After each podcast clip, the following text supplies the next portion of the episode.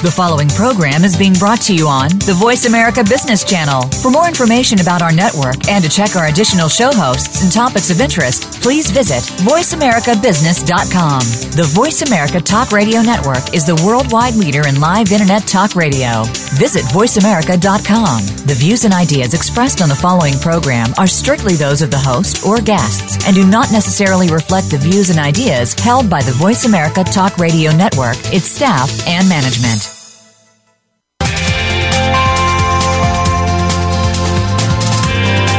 Welcome to a very refreshing hour of business talk. This is the extended supply chain of the future with Game Changers, presented by SAP. The best run businesses run SAP. You'll hear from the innovators who know how to use game changing technologies and business strategies to transform industries. And importantly, they will discuss how these technologies and strategies can shake up the status quo in your company's future and help your organization move in exciting new directions. Now, here's your host and moderator, Bonnie D. Graham. Indeed. Welcome, welcome, welcome. And if you want to run with the game changers, I promise you're in the right place. Let's see. Today's buzz. Oh, we're going back to nursery rhyme time. Jack be nimble, Jack Jack be quick, and because it's 2016, I'm going to add another version of that. Jill be nimble, Jill be quick, and all the children jump over the candlestick. There we go. What in the world is she talking about? Well, let's get started.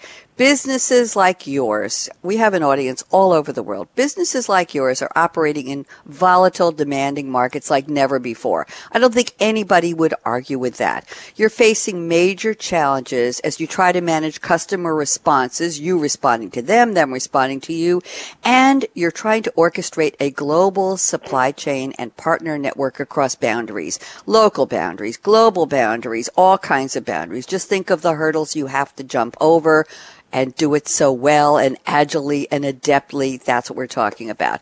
So, but beyond the faster pace of product innovation, which is another challenge, you have to constantly keep with the market, ahead of the market, know what you're doing, know what your customers want, and the soaring demand for customized products. That's right. People want make for me, make one of a kind, make it now, make it to my specifications.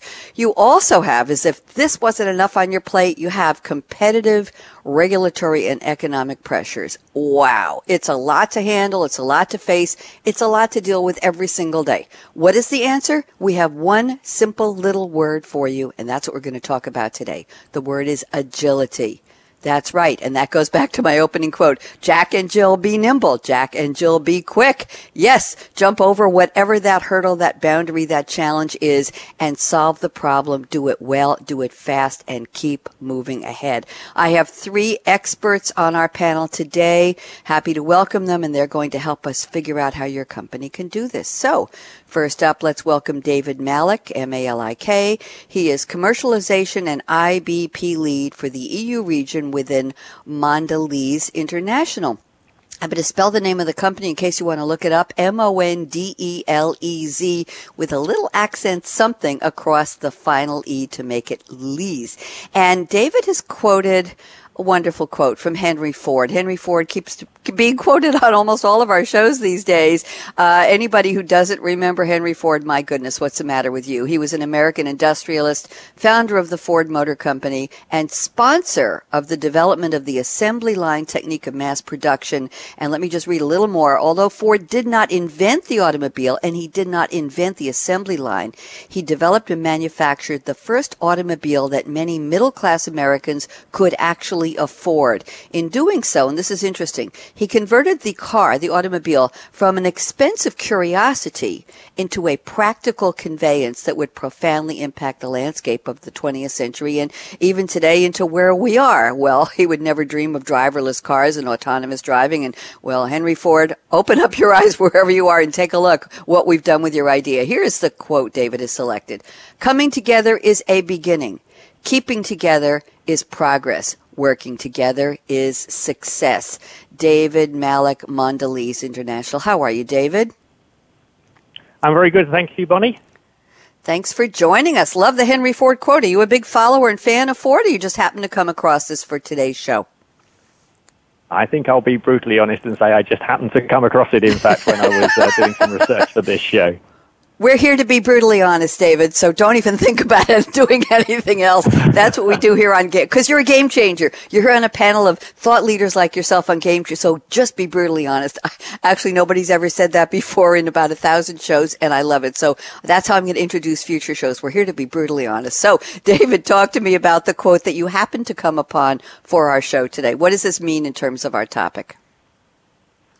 Well, and I think, you know, you made reference to the topic in terms of agility. And, and for me, agility is, is not just about reacting quickly, but it's also reacting effectively or efficiently.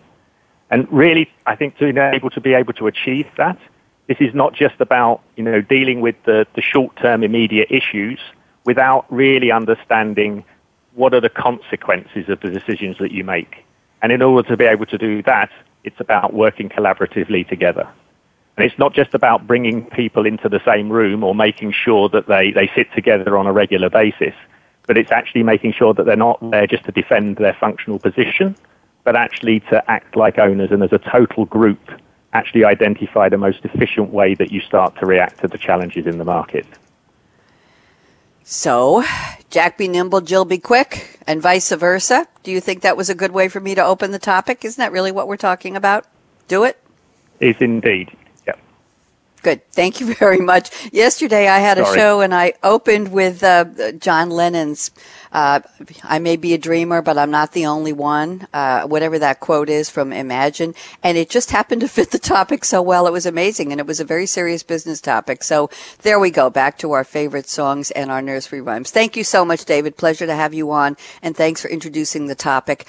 And now I'd like to bring on board our second guest. I'm going to pronounce his name with my very best, brutally honest French accent, Tanguy Caillet. And if you're looking for him, it's T-A-N-G-U-Y. Callet, C-A-L-L-E-T. He is executive director, part of the EMEA Center of Excellence for Supply Chain and Analytics at EY.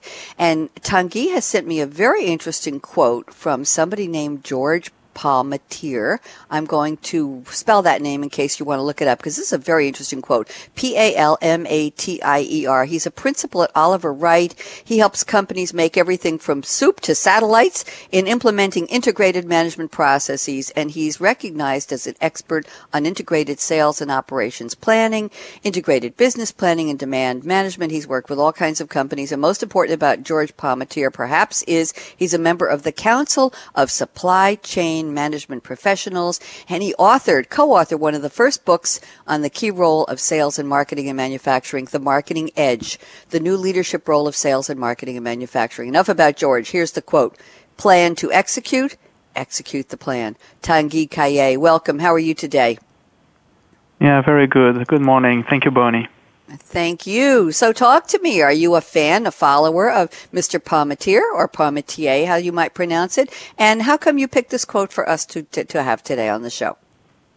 Yeah, I mean, a fan, I would say a fan by procuration or a fan, uh, a distant fan, uh, because I've been exposed to, to those uh, sentences several times at a different clients. And actually, uh, we were just joking with Dave uh, a few days ago about the fact that uh, he has been hearing this sentence quite a lot as himself as well. Uh, and so I think it fits amazingly the, the topic of today uh, and, and kind of bring a different dimensional perspective to, to also the opening uh, sentence of, of David. Um, plan to execute, execute the plan. One of the things which many people forget when they are planning is actually they should execute afterwards. Uh, so they kind of forget about the, the ultimate goal. Is, at the end, it is still to, to sell something, is still to produce or manufacture something, is still to transport or stock something, yeah, um, or sell a service or, or, or another topic. Um, and actually, uh, by planning, people should prepare themselves to be reactive to the current environment. So agility, being the thematic of today for um, auditors to understand how the business could be agile in this environment. Uh, if you are not planning in advance uh, your business, then how can you be in a position to correctly execute? And the second sentence, execute the plan, uh, is interesting as well, meaning if you've got a plan set up, then you should stick with the plan. Uh, the, your plan will always be wrong according to reality. The key mm-hmm. question is how much security or buffer you have put in your plan to face most of your of the situation you will have in the short term. So I, I found the sentence, uh, it, it's simple, it's straightforward, and still remember us about uh, what what businesses should do and keep in mind when they are doing some planning. Thank you very much. And Tanguy, interesting. The idea of agility and planning. I don't know if those are, I won't say it's an oxymoron, but it almost seems to, planning seems to be a long process. You sit down, you think about it, you have a committee, you get together. What do we want to do? Why do we want to do it? What's the business case, the justification? And then you say, okay, do we have a plan we can execute? Is agility the antithesis of planning in there somewhere? What do you think? Be brutally honest, no, well, to, to, quote our friend. Yeah, well, I'll be brutally honest on this. Um, no, I strongly believe that if you want to be um, capable, uh, I mean, agility means you, the capability for business, at least that would be my definition, to actually env- envisage or see different situations and be ready for those different situations. And we would be speaking about scenario planning. Um, and if you're capable of looking at different situations, the best ones or the worst ones, then your business as a team is ready to react to the scenario which is going to come closer to, to the ones you have planned for. Therefore, your company can actually correctly respond to the, to the need, to the demand uh, of the market. And, and therefore, I don't think it's antinomous uh, so much, but it requires people to, to think ahead, get ready, and like um, I would say, army would have to make several plans in a battle. At the end, they would have to, to, pick one and go with it until the point where they need to make a new one. You still mm-hmm. need to mm-hmm. plan, I think, even to be agile. I, I agree, and the flexibility and agility are very important. Go ahead, finish your sentence. It's it's David here. Just to, to, to sort of build on that point, I think yeah. you know many people in business would look at the principle of doing risk and contingency planning around maybe it's a new new new product introduction. You want to understand the, the, the possible failures and actually to think about how you would react to them if they should occur. And in a way, you're doing a very similar thing where you're mm-hmm. looking at your business plans in terms of what you're trying to deliver. You're anticipating where things may deviate from that, and you're preparing yourself for those short term issues when they arise. And there's the agility. Thank you very much, David. I appreciate that. And now we are going to be joined by our third panelist waiting patiently in the wings, brutally patiently. It's Dan Miller, solution architect in SAP America's Supply Chain Center of Excellence. And Dan has sent me a quote from Field Marshal Helmuth von Moltke. And let me just read those of you, I, we've had uh, Helmuth quoted on SAP Radio about six months ago, so I'm slightly familiar with him.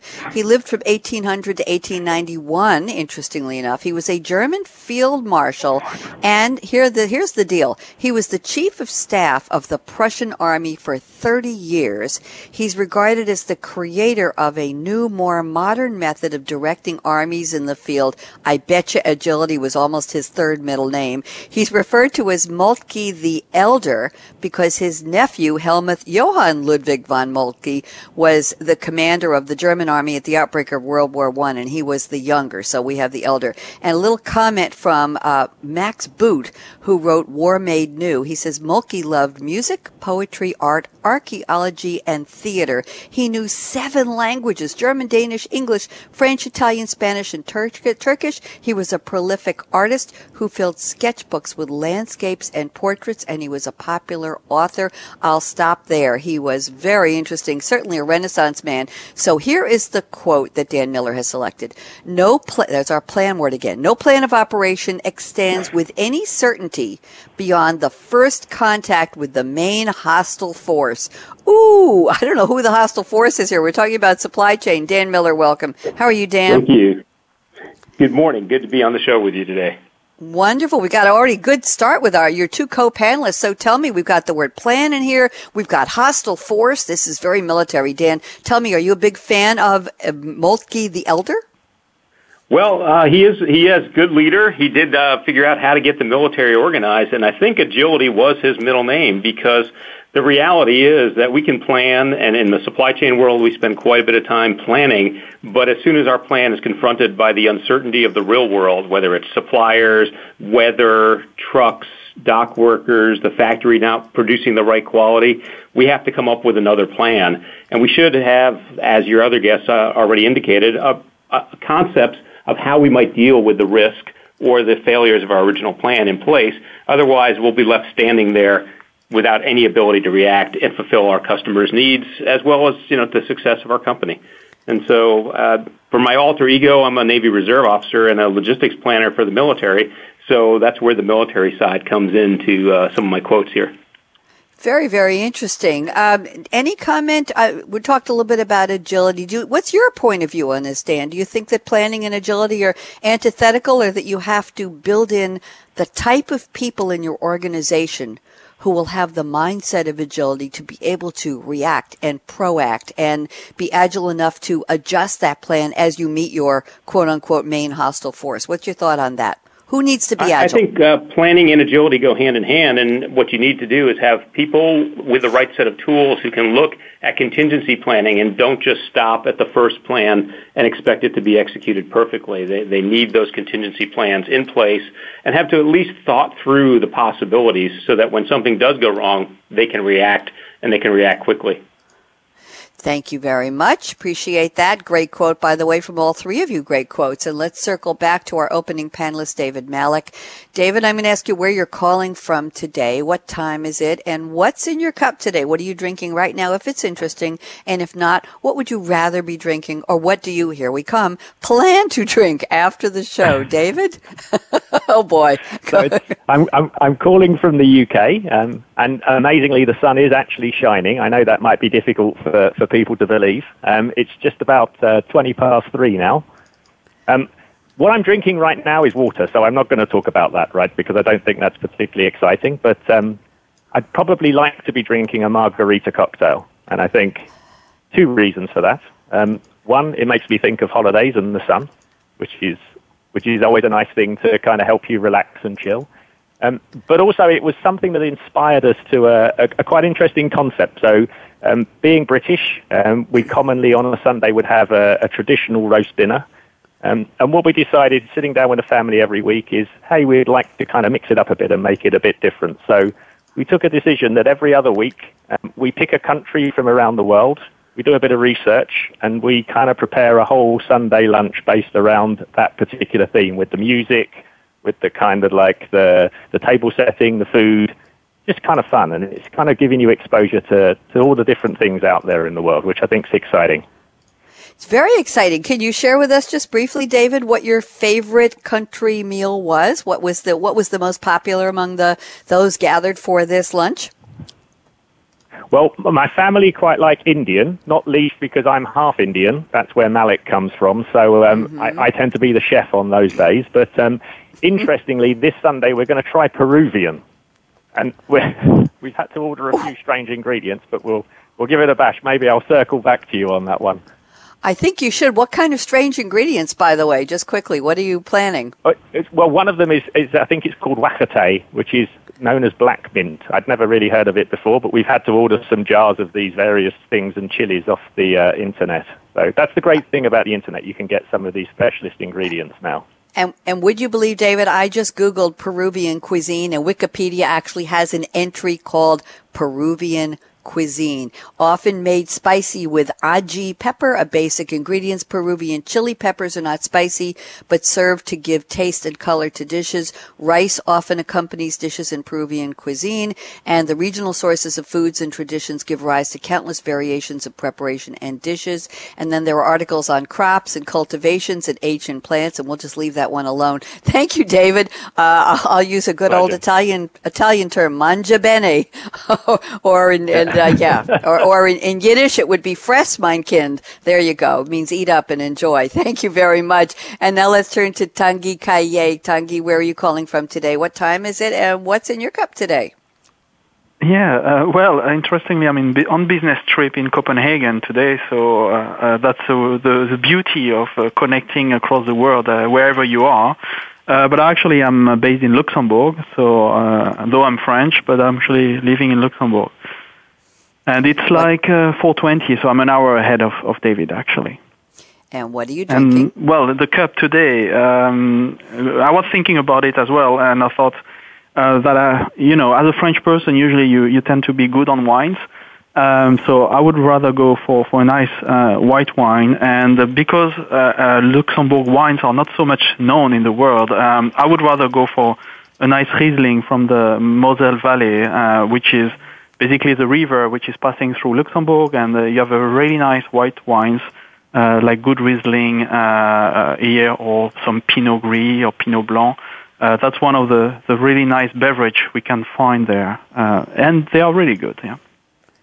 I am ready for a glass. Well, I have one more radio show to do after this, so maybe I'll I'll join you somewhere in the middle. Thank you very much. Uh, I love a good Chardonnay, but a good Riesling is just delicious if it's chilled and served in the right glass. I think that's very refreshing. Absolutely. Thank you very much. And Dan Miller, we have a certainly international panel today. Where are you calling from, Dan? And what are you thinking about drinking, or what are you drinking right now?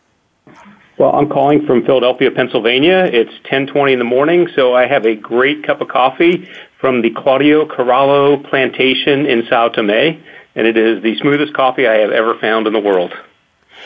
Wow! And describe it to me. Is are you having it in a short cup and a big cup? Are you having it with anything added, or just it's all on its own?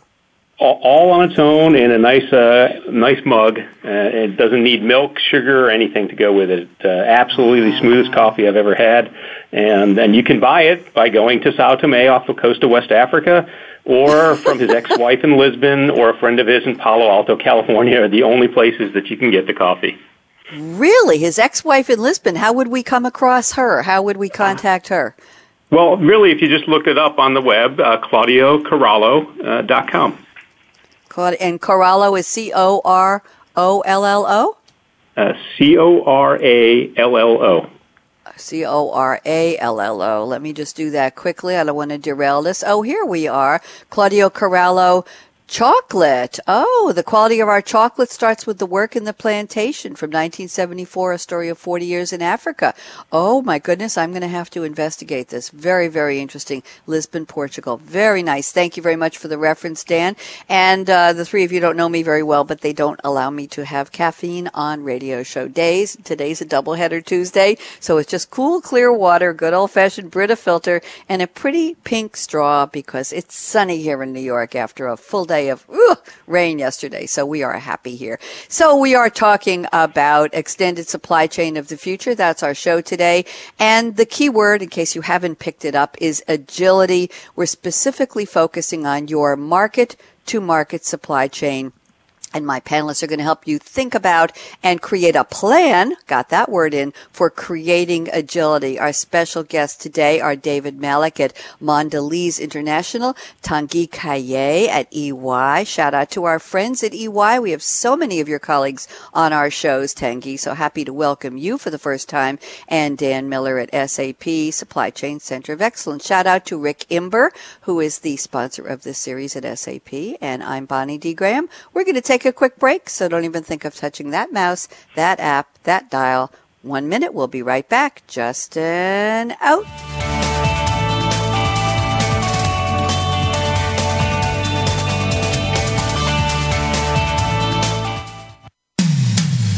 When it comes to business, you'll find the experts here. Voice America Business Network. Rising customer expectations, complex supply networks, and a focus on your business's bottom line make it more important than ever to bring your extended supply chain into the future. Your extended supply chain is one of the most critical components of your business success. From matching supply to demand with efficient order fulfillment to designing and manufacturing amazing products, hear how you can bring your extended supply chain into the future. Our experts discuss how the extended supply chain of the future is producing dramatic results to businesses worldwide. The extended supply chain of the future with Game Changers is presented by SAP. Visit sap.com. When it comes to business, you'll find the experts here. Voice America Business Network.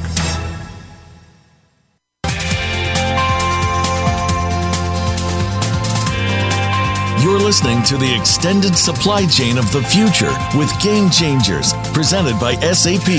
Email your comments and questions to bonnie.d.graham at sap.com. And you're invited to tweet during and after the live show at Twitter hashtag SAPRADIO. Now, let's get back to the extended supply chain of the future with Game Changers. We are back, and that's exactly what we're doing. We're tweeting at hashtag SAP Radio. I see some tweets here from Rick Imber. Hello, Rick. I know he may be listening on his mobile today. We figured out how to get him connected that way. He is the sponsor of our show, Extended Supply Chain of the Future with Game Changers. Nice to see you here. Anybody wants to join the party? Rick and I are tweeting at hashtag S-A-P-R-A-D-I-O. It's easy. Join the fun. Let's get started with our roundtable now. David Malik from Mondelez International is going to kick us off. And David, I'm looking at your notes here where we will start. You say strong cross-functional collaboration is the key to success, building a disciplined business cadence that is respected by all functions drives maximum engagement and effectiveness. I see a lot of challenges in those comments, David. Why don't you expand and then we will invite Tanguy and Dan to comment as well. Go ahead, David. Yeah, so I think, you know, one of the things that we recognized, uh, certainly within our business quite early on, is that first of all, you need to establish that kind of business cadence uh, that is that is in place, is structured and robust, that really brings all of the right players around the table. Because we, we talked a little before about the importance of building building a plan and then planning to execute. It's about mm-hmm. understanding the the challenges within that plan and being able to make sure that you have the agility to react to sort of issues around it. And in order really, I think, to understand the plan and the potential risks and issues, you need to make sure that you're bringing all of the different functions together within your business. And I think historically, if you look back, you know, it started in a world where maybe demand would be talking to sales. Maybe you started to say actually there needs to be a much stronger linkage between demand and supply because decisions you make need to be grounded in our ability to supply as you started to look longer term, you would start to engage the sort of the category marketing functions. But I think one of the newer kind of thinkings is also saying this is very much a part of understanding your business both in volume terms, physical cases out of the door, but also the value impacts that that's going to have because decisions we need to make ultimately need to be the ones that are going to deliver the, the, the, greatest profitability to the organization. It's about meeting your customer needs, delighting your customers in the most profitable way. And I think engaging all of those functions and having them really help drive and deliver what you see as a robust and practical plan um, is one of the big keys to success. Thank you, David. Good introduction to the start of our roundtable. Tanguy Caillet at EY, love to have you comment, please. Yeah, I mean, um, it's, a, it's a really good starting point to, to, to speak about agility across uh, an end-to-end, market-to-market uh, supply chain. I think uh, the, the key things which we have been seeing for, for many years is um, the, the difficulty for companies to go away from the silo-minded uh, perspective. And the way mm-hmm. that also, and I've noticed, uh, companies have been usually managed from a financial perspective, thinking like, okay, if I take my P&L, I'm going to go through the top line of my P&L and then I'm going to think, okay, how can I push more revenue? One, and then I'm telling my commercial front-end people, sell much as you can. Then if you go down the P&L, you're going to go uh, at all every cost um, uh, cost uh, elements, and you will also tell every owner of that cost element in the various organizations you have uh, to actually perform by reducing those costs uh, and, and still perform the functions they are supposed to function uh, to deliver for the business. Now, this is usually creating a lot of misalignment in the business. Um, and actually, this is kind of uh, trying to maximize the output with pushing every things into very various directions. And I think what um, Dave has been putting forward is how now we need to collaborate. Now is a different way of managing the business where you need to bring a, a team to actually deliver on the, the, on the business plan uh, you might have a strategy, you have a vision, then people needs to be aligned behind it, but somehow on your daily basis and on the way you are managing your business, uh, you need to be able to have people and organizations all, let's say, pulling the cart in the same direction. Yeah? And I think uh, this capability is something which is coming more and more. And having the right information technology to actually make all this information transparent, uh, and those plans are actually becoming one set of plans uh, I think is one of the key capabilities that you want to create in your business so that everybody sees what, what is happening. I think uh, one of the things which we have seen in many businesses is the financial revenue being one number and the volume which you ask your plants uh, manufacturing to do is another number. And sometimes uh, some countries playing double games, and they are saying, "I may, I'm going to still make my revenue. Don't worry, don't worry." Uh, and on the other hand, they, they, uh, the side, they might actually send a different volume number uh, to the manufacturing, or might create too much inventory. So I think that's the situation we, we, we see, and I fully agree with, with the thing that collaboration is, is the right cure to that though it is a strong change management uh, effort, and maybe we might speak about it later. Yeah, we certainly can. Thank you very much, Tanguy. Dan Miller, join us, please. Thoughts? Yeah, I've worked with uh, one company, and uh, one of their business units was missing their financial projections quarter after quarter. And what they found was that finance actually had their own set of numbers, and they just ran with those as the projections that they would give to uh, to management in the street.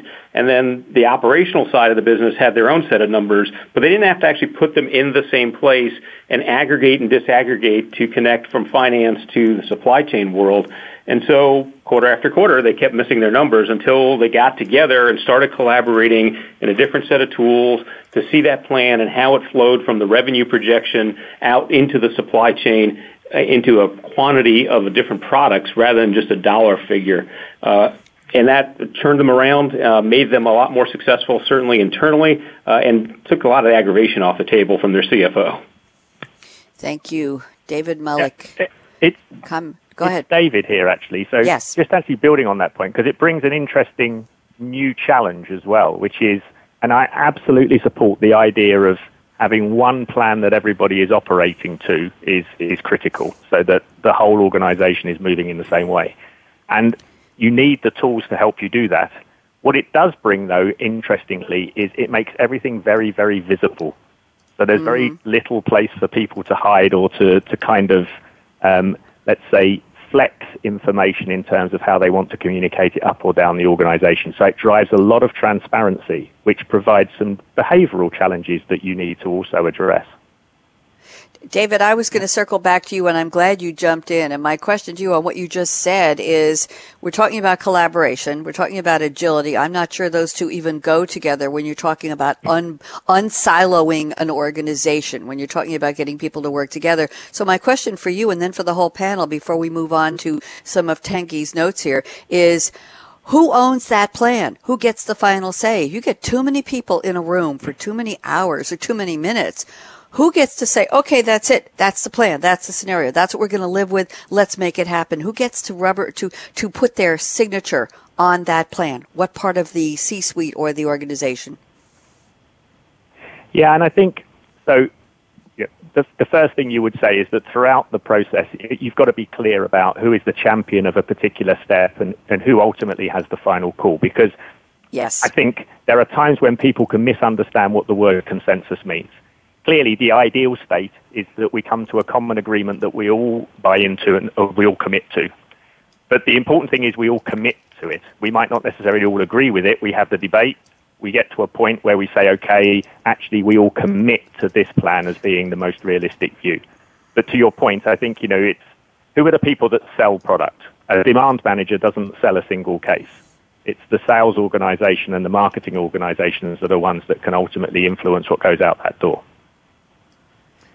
Thank you I mean, very to much. that point, uh, David, I yeah. think uh, Tanguy speaking. Um, mm-hmm. This is one of the things which is also, uh, let's say, a capability that an organization needs to have, which is I need to be able to make transparent the assumptions which are behind the plan. So a, a number Absolutely. is a number, but without intelligence and without capability of people to explain why a solvent is a solvent but is different than a solvent, uh, you cannot actually come up with an, uh, an, agreement about what actions you want to do.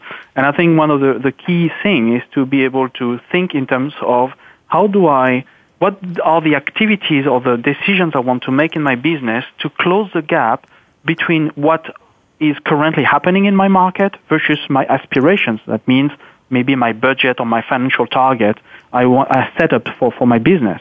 And therefore, you are not spending your time discussing about why I missed last month, but you're spending your time about what should I do for my business in the next three to six months to reach my targets. And then you create an organization which is action oriented, future looking, rather than backward, uh, let's say, self-flagging about or flagellating, let's say, uh, to look at how bad we have been last month. Yeah, and I think that that's also a critic, uh, key criteria.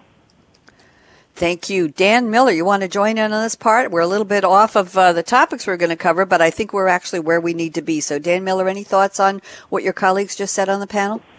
Yeah, the, the human element is a significant factor in getting the, uh, different organizations to come together once they can no longer hide things. And one of the things that I've seen effective in that is actually using forecasting tools to look back and see whether different organizations are introducing positive or negative bias to their forecasts. And you find that some groups when you take the personalities away and you put the math in place, you can see that they have consistent positive bias in their forecast. They're always over forecasting by a certain percent and, or under forecasting. And I'm an operations guy, so I always under forecast because I expect the world to come down crashing around me. And so when you put the number on the table, it's, it's a little easier to start having a conversation and come to a consensus because we can recognize that statistically speaking, I am always 15% under forecasted and I'm negatively biased in my forecast. So that helps the human element uh, take it away a little bit and get a little to more math so it's not a personal attack on somebody at the table when you're developing that consensus forecast.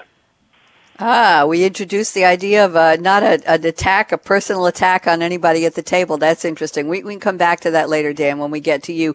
I want to move on a little bit to some interesting notes here from our colleague Tanguy Caillet at EY. Tanguy, I'm looking all the way down at the bottom of the end of the topics you sent me before the show, and I think there's some interesting words of advice here. You say being responsive does not mean to be responsive to any kind of demand.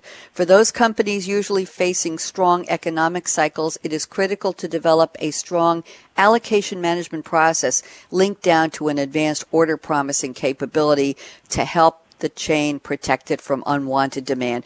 Can you unravel this for us, please, Tanguy? I think we've got some really good points here for our audience. Yeah, I think it's it's one of the things which I've been um, observing uh, uh, or not observing at uh, at, at, several places uh, within within the clients I've been with, and and in general. So I think this is a core capability for many companies. Of course, I have noted with a kind of a, a specific attention to the ones which are open or facing strong economic cycles. By that I mean let's take uh, electronic industry, let's take uh, semiconductor industry, uh, and, and other industries which have usually short economic cycles due to ups and downs of the price of the commodity, for example, uh, and usually are, are um, industries which are faced with also huge assets investments. Yeah.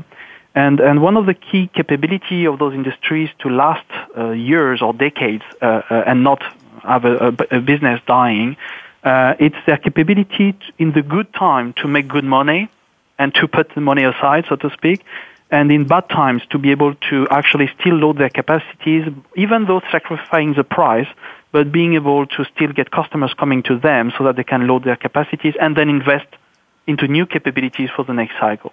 And why uh, would customers come back even in bad times to still use uh, those capabilities? Is because they have been well served during the good times when capacity were scarce and actually even the price were high, those key customers were well served by those co- companies.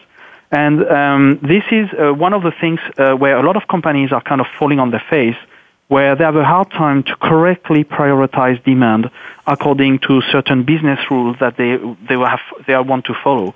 And the first thing is to recognize when you won't be able to supply all the demand you will be facing in the future that you start to engage with your commercial side, who should we shortcut, so to speak? So who are mm. good customers which we'll continue to serve? We are the, who are the customers which, at the end, let's put it like this, are not strategic. So if we don't serve them, it's not a problem.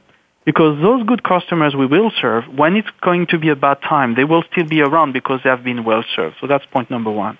And there is a second concept into this, which is to protect your supply chain. So what does it mean? It means that one of the key features I've seen companies is that they might have a, nice process to prioritize demand, but this process does not go down to execution we, where the first sales orders, first in, first out, takes the inventory out. And the first sales orders can be from anybody. So if you don't lock up your supply chain to filter the demand from the sales orders, uh, to respect the priority you've been given in the, in the process before, uh, you actually not uh, leave your promise. to, to your key customers.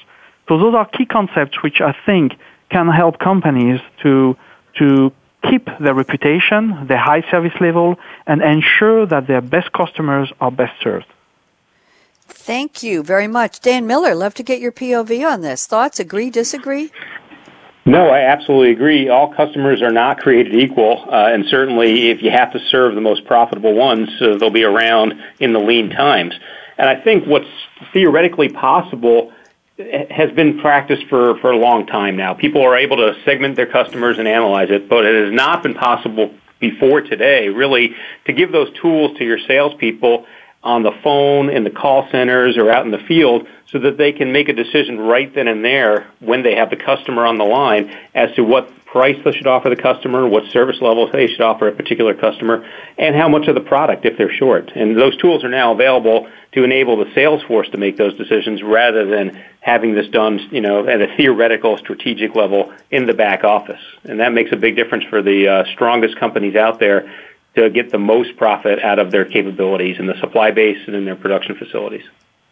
Thank you. Very interesting. I want to circle around to uh, who we got here. David Malik. Thoughts on this? Interesting conversation. So I think this really sort of builds on the point that if if you want to go back to the idea of agility as well, it's it's about being clear as a business. What are your strategies and doing these sorts of things up front and in advance, so that when you start to arrive at situations where you have challenges on supply, it's a very quick thing for you to kind of click in and start to manage properly.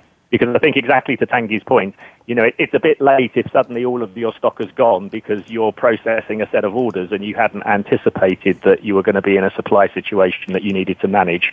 And then you spend a lot of time trying to figure out who do I want to allocate, who do I prefer. So back to that sort of risk and contingency planning, building that kind of capacity in your organization to be able to react to the issues when they arise comes really through having a clear strategy up front that everyone fully understands and can kind of click into once the once the situation or the challenges are there.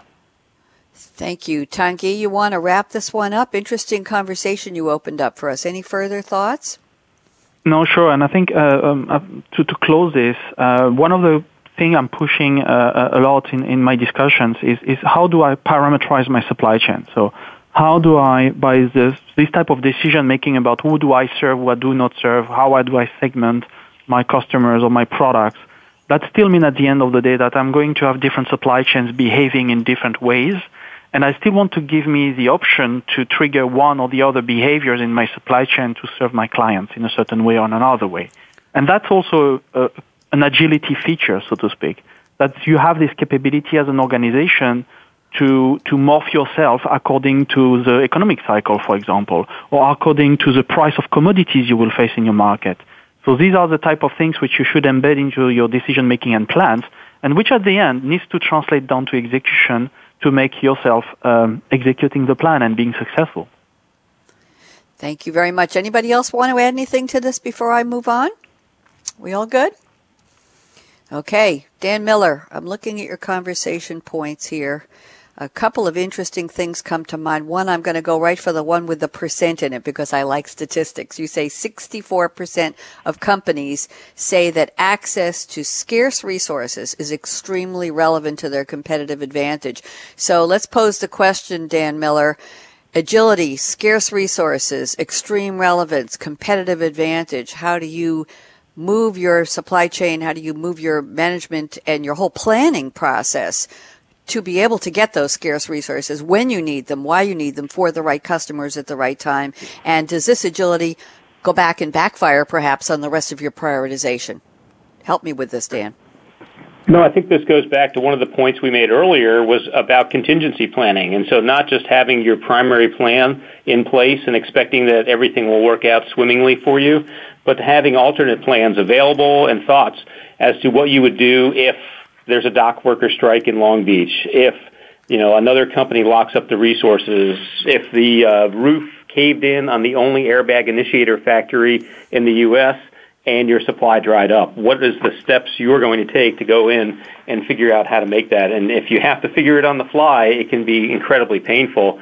But if you've spent the time beforehand during the planning process thinking in a more agile way about the possibilities then you have the option to go execute some of those possibilities and, uh, and replace and overcome these shortages. And whether those shortages are resources, natural resources, labor resources, technology, it doesn't make a difference if you've thought through contingency plans. Interesting. Do you need a CSO, a Chief Scarcity Officer, Dan, sitting at the C suite? No, I think this is really your supply chain management leadership should be thinking in these fashions uh, throughout their planning process. Okay, let me bring up one more of your talking points before I get our other panelists in on the conversation. You say lack of visibility and the uncertainty this creates result in, results in buffers created in the supply chain to ensure against disruption. So visibility, how do you get it? How much do you need? What about uncertainty? You're going to have some uncertainty somewhere. How clear does it have to be to you where it is, when it is, and how agile do you have to be to cope with that or overcome that? Thoughts? Well, perfect visibility is would be a dream. However, the cost to attain that isn't worth it. Uh, but greater visibility allows you to reduce those buffers, uh, and that's how we supply chain planning. In my mind, is how do I deal with variability and uncertainty, and how do I cover that? And the traditional method, if you go back 50 years, had been just pile on lots of inventory so that if there's any delays or disruptions or quality hits, we have the materials on hand and we can do that. But that's gone away due to working capital constraints and leaner companies. So now the ability is to have that visibility for in transit as your materials move through a production process. If you're a long lead item with engineered products company and you have 300 day lead times, you, you need to know what's happening inside the factories of your supplier and perhaps even in your supplier's supplier if you have long lead times for transit as products move from, say, China into the United States, you need to see what's happening on the dock over on the other side and underway and on the dock here. And that allows you to reduce the buffer of inventory to cover up for uncertainty because you know with some confidence where your materials are and you can make corrections on the way. So I think a greater degree is, is beneficial. Obviously the search of perfection, uh, perfection is the enemy of good enough and you spend a lot of time and mm-hmm. effort and don't get value for those things. That's very, very apt. Uh, David Malik, let's get you in on this. Thoughts, please? So, uh, yeah, I, I agree with the principle as well. I think as, as businesses are getting getting leaner, what you want to do is to make sure that those business resources, those experts that you have sitting in those functional roles, are kind of used to the, the best of their ability. And I think this is where particularly tools are very powerful in helping you have all the data into one place to be able to kind of quickly analyze that sort of data. And as I think Tanguy referred to earlier, the ability then to be able to kind of scenario plan and try out different things um, is really kind of key. And for me, this is where tools add value. So I think, you know, tools are not really making the decisions. What they're doing is that they're providing you all of the insights and the trends and the analysis that you need that allows people to come together to focus on what are the materially important things that we need to, to make decisions about, and let's, let's make those decisions and move on. Let's then execute the plan. Thank you, Tanguy Caillet at EY. Thoughts, please?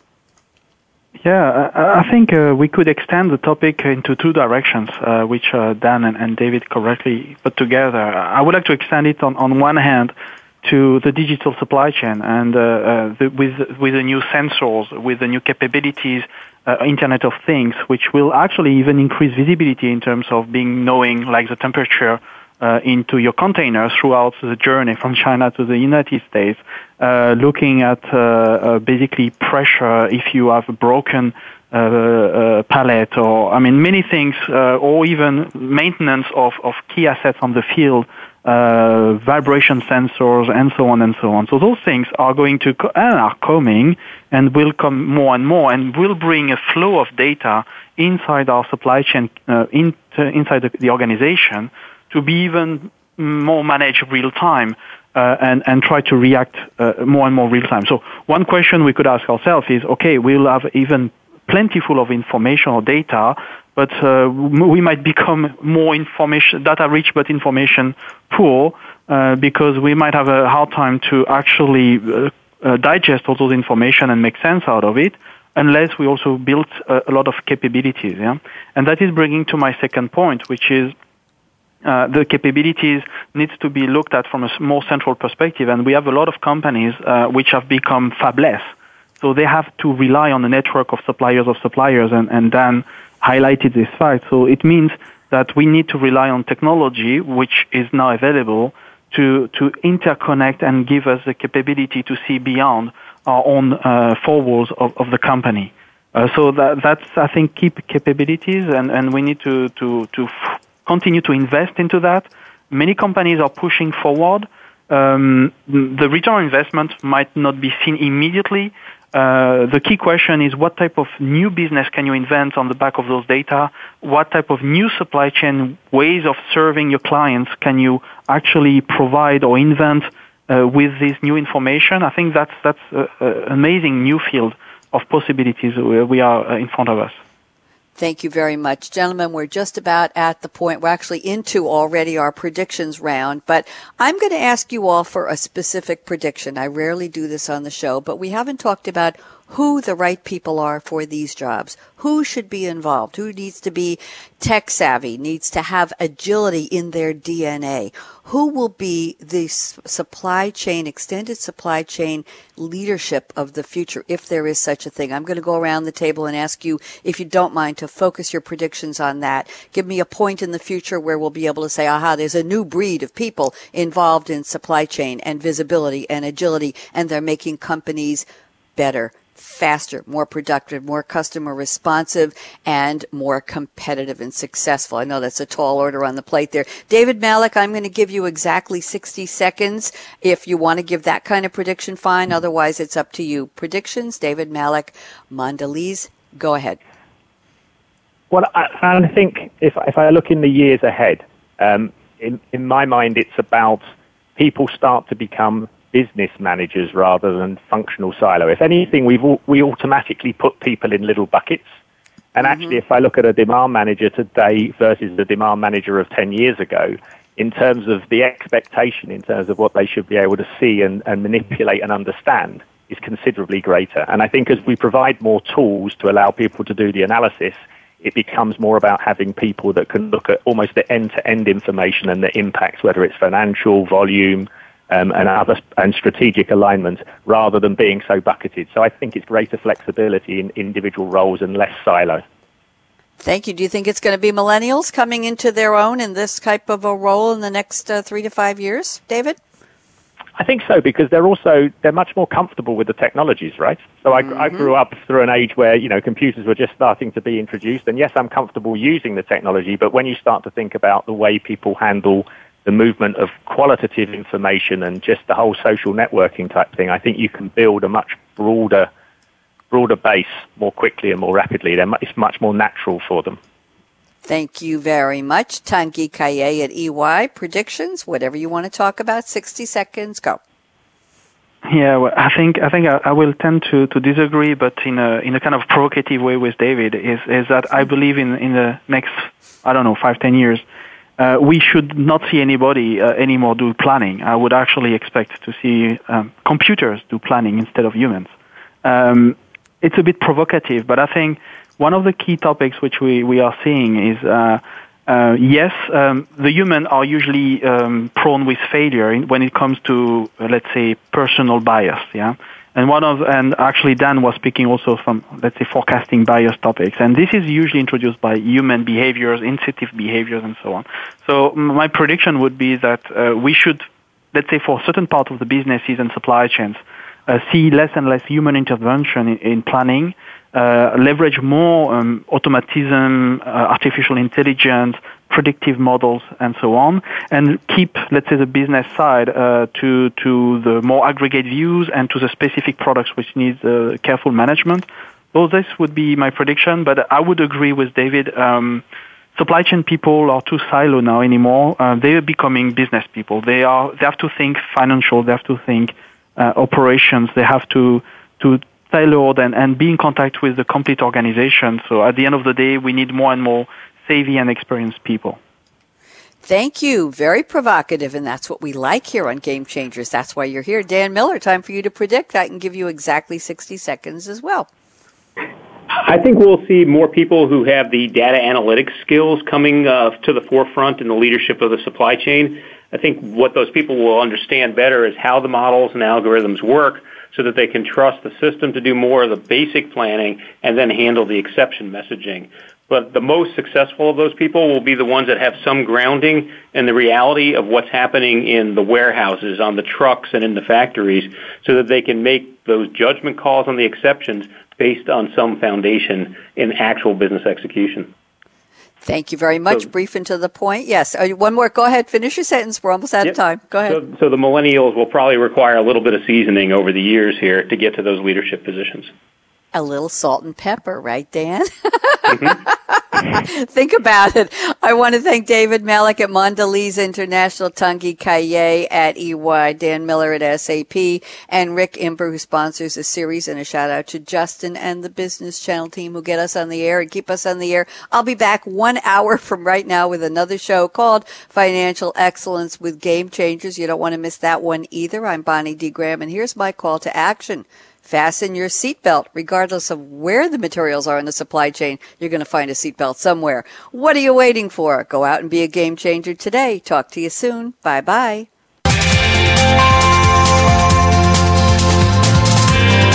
Thanks again for tuning in to the extended supply chain of the future with Game Changers, presented by SAP. The best run businesses run SAP. To keep the conversation going, tweet your questions and comments to Twitter hashtag SAPRADIO.